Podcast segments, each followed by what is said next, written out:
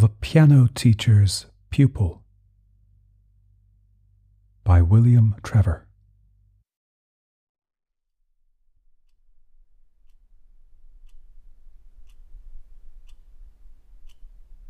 The Brahms? she said. Shall we struggle through the Brahms? The boy, whose first lesson with Miss Nightingale this was, said nothing.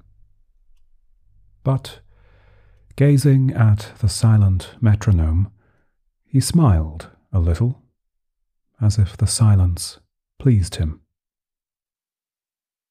Then his fingers touched the piano keys, and when the first notes sounded, Miss Nightingale knew that she was in the presence of genius.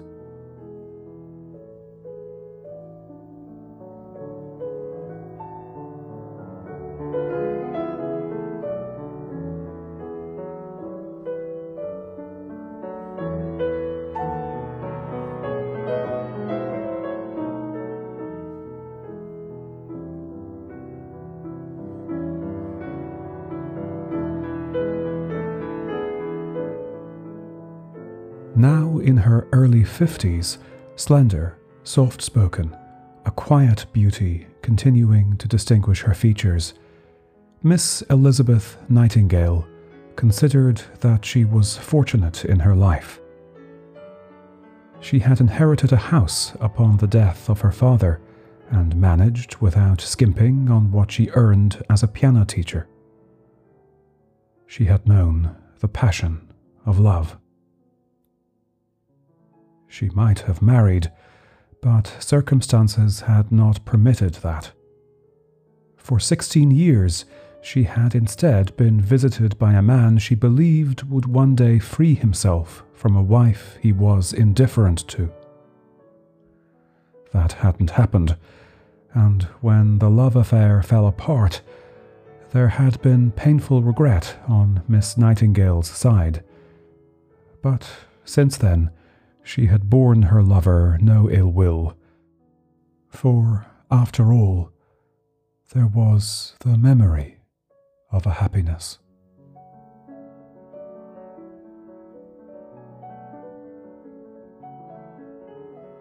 Miss Nightingale's father, a chocolatier, being widowed at the time of her birth, had brought his daughter up on his own. They became companions and remained so until his death, although he'd never been aware of the love affair that had been conducted for so long during his daily absences from the house. That love and her father's devotion were recollections that cheered Miss Nightingale's current solitude and somehow gave a shape to her life. But the excitement she experienced when her new pupil played for her belonged to the present, was fresh and new and intense. Never before had she sensed genius in a child. Just a little fast. She made her comment when the piece she had suggested came to an end. And remember the pianissimo. She touched the music with the point of her pencil, indicating where she meant. The boy did not respond, but smiled as he had before. His dark hair, not cut too short, was in a fringe. The skin of his face was delicate, unblemished, as pale as paper. There was a badge on the breast pocket of his blazer, a long beaked bird feeding its young. The blazer was navy blue, the badge red, all of it rather ugly, in Miss Nightingale's opinion. You'll practice it just a little slower, won't you? she said. She watched the boy reaching for the sheet on the music prop standing up to do so. He dropped it into his music case. Friday again? she said, standing up herself. Same time? With an eagerness that might have been purely polite, but which she sensed was not, he nodded. His shyness was a pleasure, quite unlike the endless rattling on of her more tiresome pupils. He'd had several music teachers before, his mother had said, rattling on herself so fast that it was hard to understand why he'd been moved from one to another. In a professional way, Miss Nightingale had inquired about that, but nothing had been forthcoming. She led the way from the room and handed the boy his cap from the hall stand ledge, the same emblem of a bird on it. She stood for a moment by the open door, watching him close the gate behind him. His short trousers made her wonder if he was cold, his knees seeming vulnerable and fragile above grey woolen socks, the blue and red of his blazer and his cap repeated on the border. He waved, and she waved back. No other child was due that evening, and Miss Nightingale was glad of that. She tidied her sitting room, reclaiming it after the week's visitors, her own again until ten o'clock on Monday morning, when fat Francine Morphew came. Piano and sofa and armchairs crowded what space the room offered. Staffordshire figures of soldiers paraded on either side of a carriage clock on the mantelpiece. Pot lids and the framed trays of chocolate moulds her father had collected decorated the walls among watercolours and photographs. Daffodils in vases were on the sofa table and on the corner shelf near the door. When she had tidied, Miss Nightingale poured herself a glass of sherry. She would say nothing to the mother if the mother telephoned to ask how the boy was getting on. It was a secret to share with no one except the boy himself, to be taken for granted between them, not gone on about. The mother was a foolish kind of woman. When Miss Nightingale had sat a little longer, she turned on the electric fire, for the April evening was chilly now. Warmly, happily, it seemed that years of encouragement and instruction, offered for the most part to children without talent or interest, had at last been rewarded. Within this small boy, so modest in his manner, there were symphonies unwritten, suites and concertos and oratorios. She could tell. She didn't even have to think. While darkness gathered, and when her second glass of sherry had been sipped away almost to nothing, Miss Nightingale sat for a few minutes longer. All her life, she often thought, was in this room, where her father had cosseted her in infancy, where he had seen her through the storms of adolescence, to which every evening he had brought back from his kitchens another chocolate he had invented for her. It was here that her lover had pressed himself upon her and whispered that she was beautiful, swearing that he could not live without her. And now, in this same room, a marvel had occurred. She felt her way through the gloom to the light switch by the door.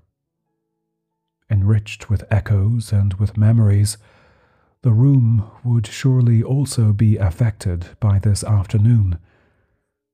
How could it be the same? But when Miss Nightingale turned on the light, nothing had altered.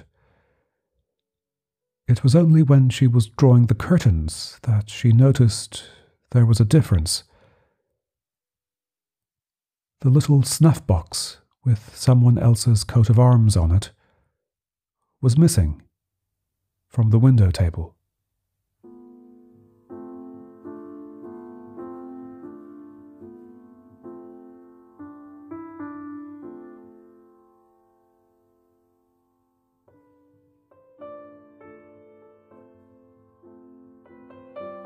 The next Friday, a porcelain swan went, and then the pot lid with a scene from Great Expectations on it, and then an earring she'd taken out because the clasp was faulty.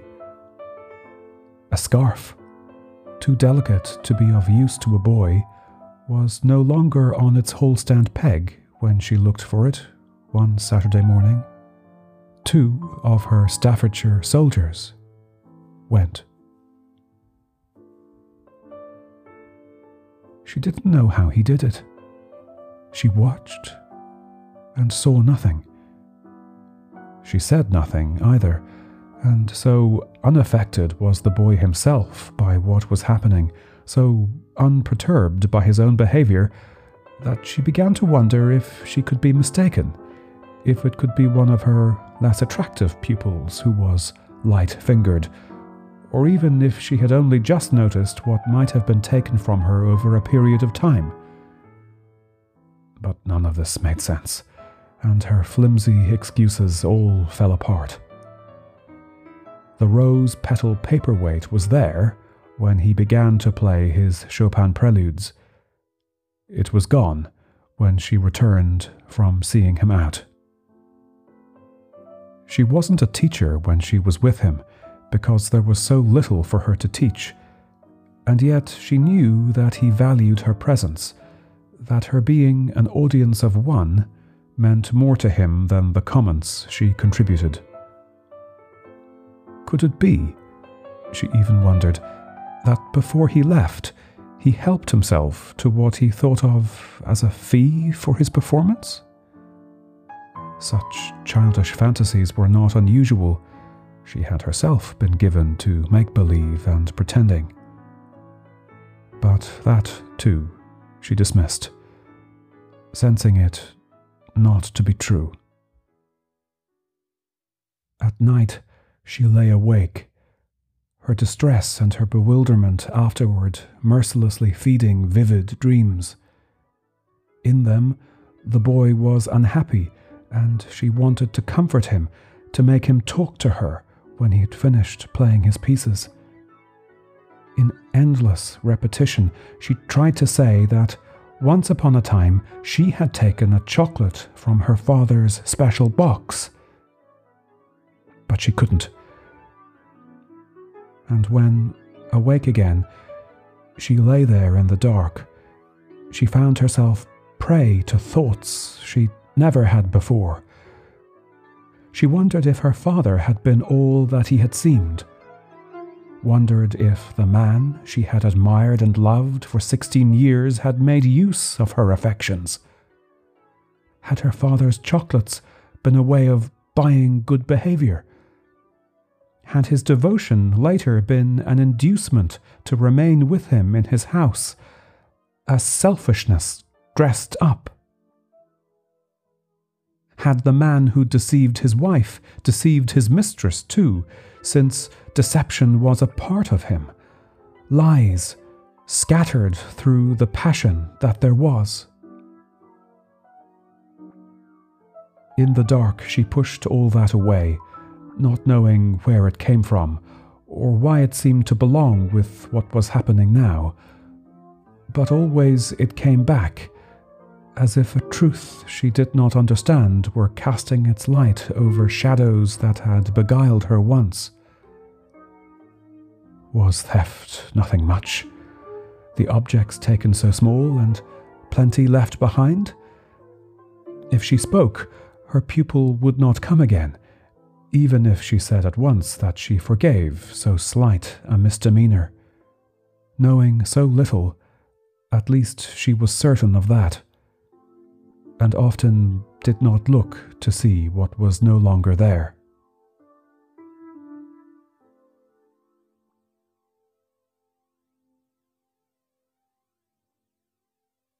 The spring of that year gave way to summer, a heat wave of parched days that went on until the rains of October. All that time, on Friday afternoons, the doorbell rang and he was there. The same silent boy who left his cap on the hall stand ledge, who sat down at her piano and took her with him into paradise.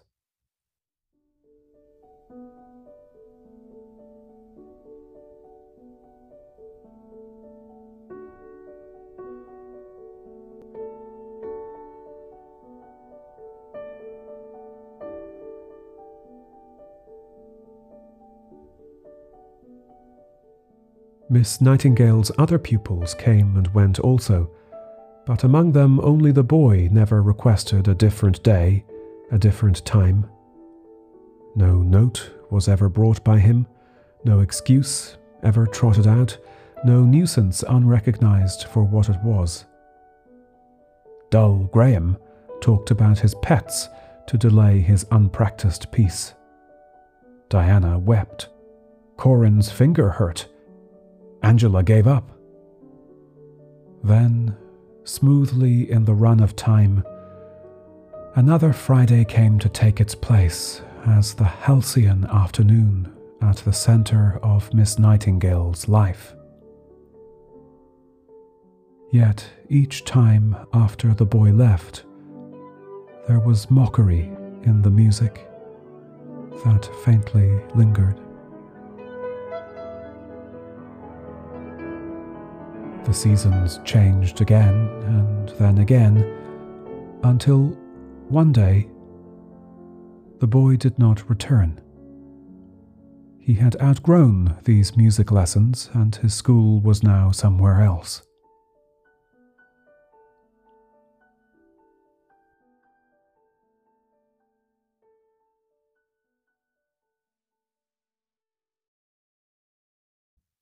For Miss Nightingale, his absence brought calm, and as time accumulated, its passing further quieted her unease.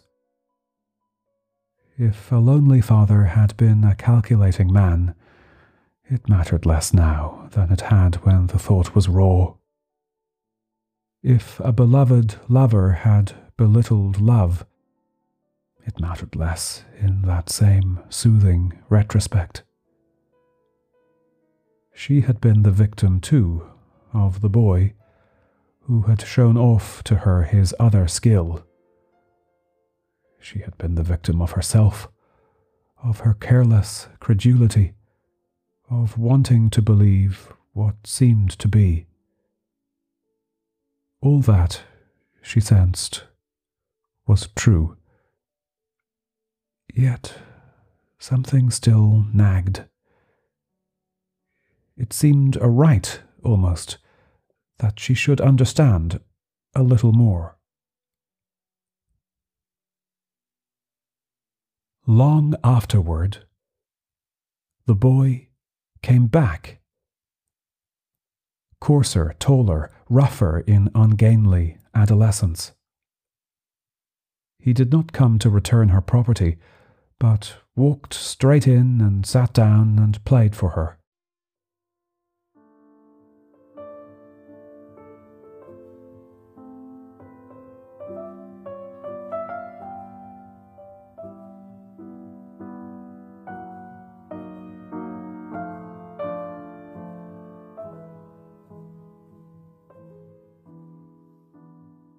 The mystery there was in the music was in his smile when he finished, while he sat, waiting for her approval. And, looking at him, Miss Nightingale realized what she had not before that mystery was a marvel in itself. She had no rights in this. She had sought too much in trying to understand how human frailty connected with love or with the beauty that the gifted brought. There was a balance struck. It was enough.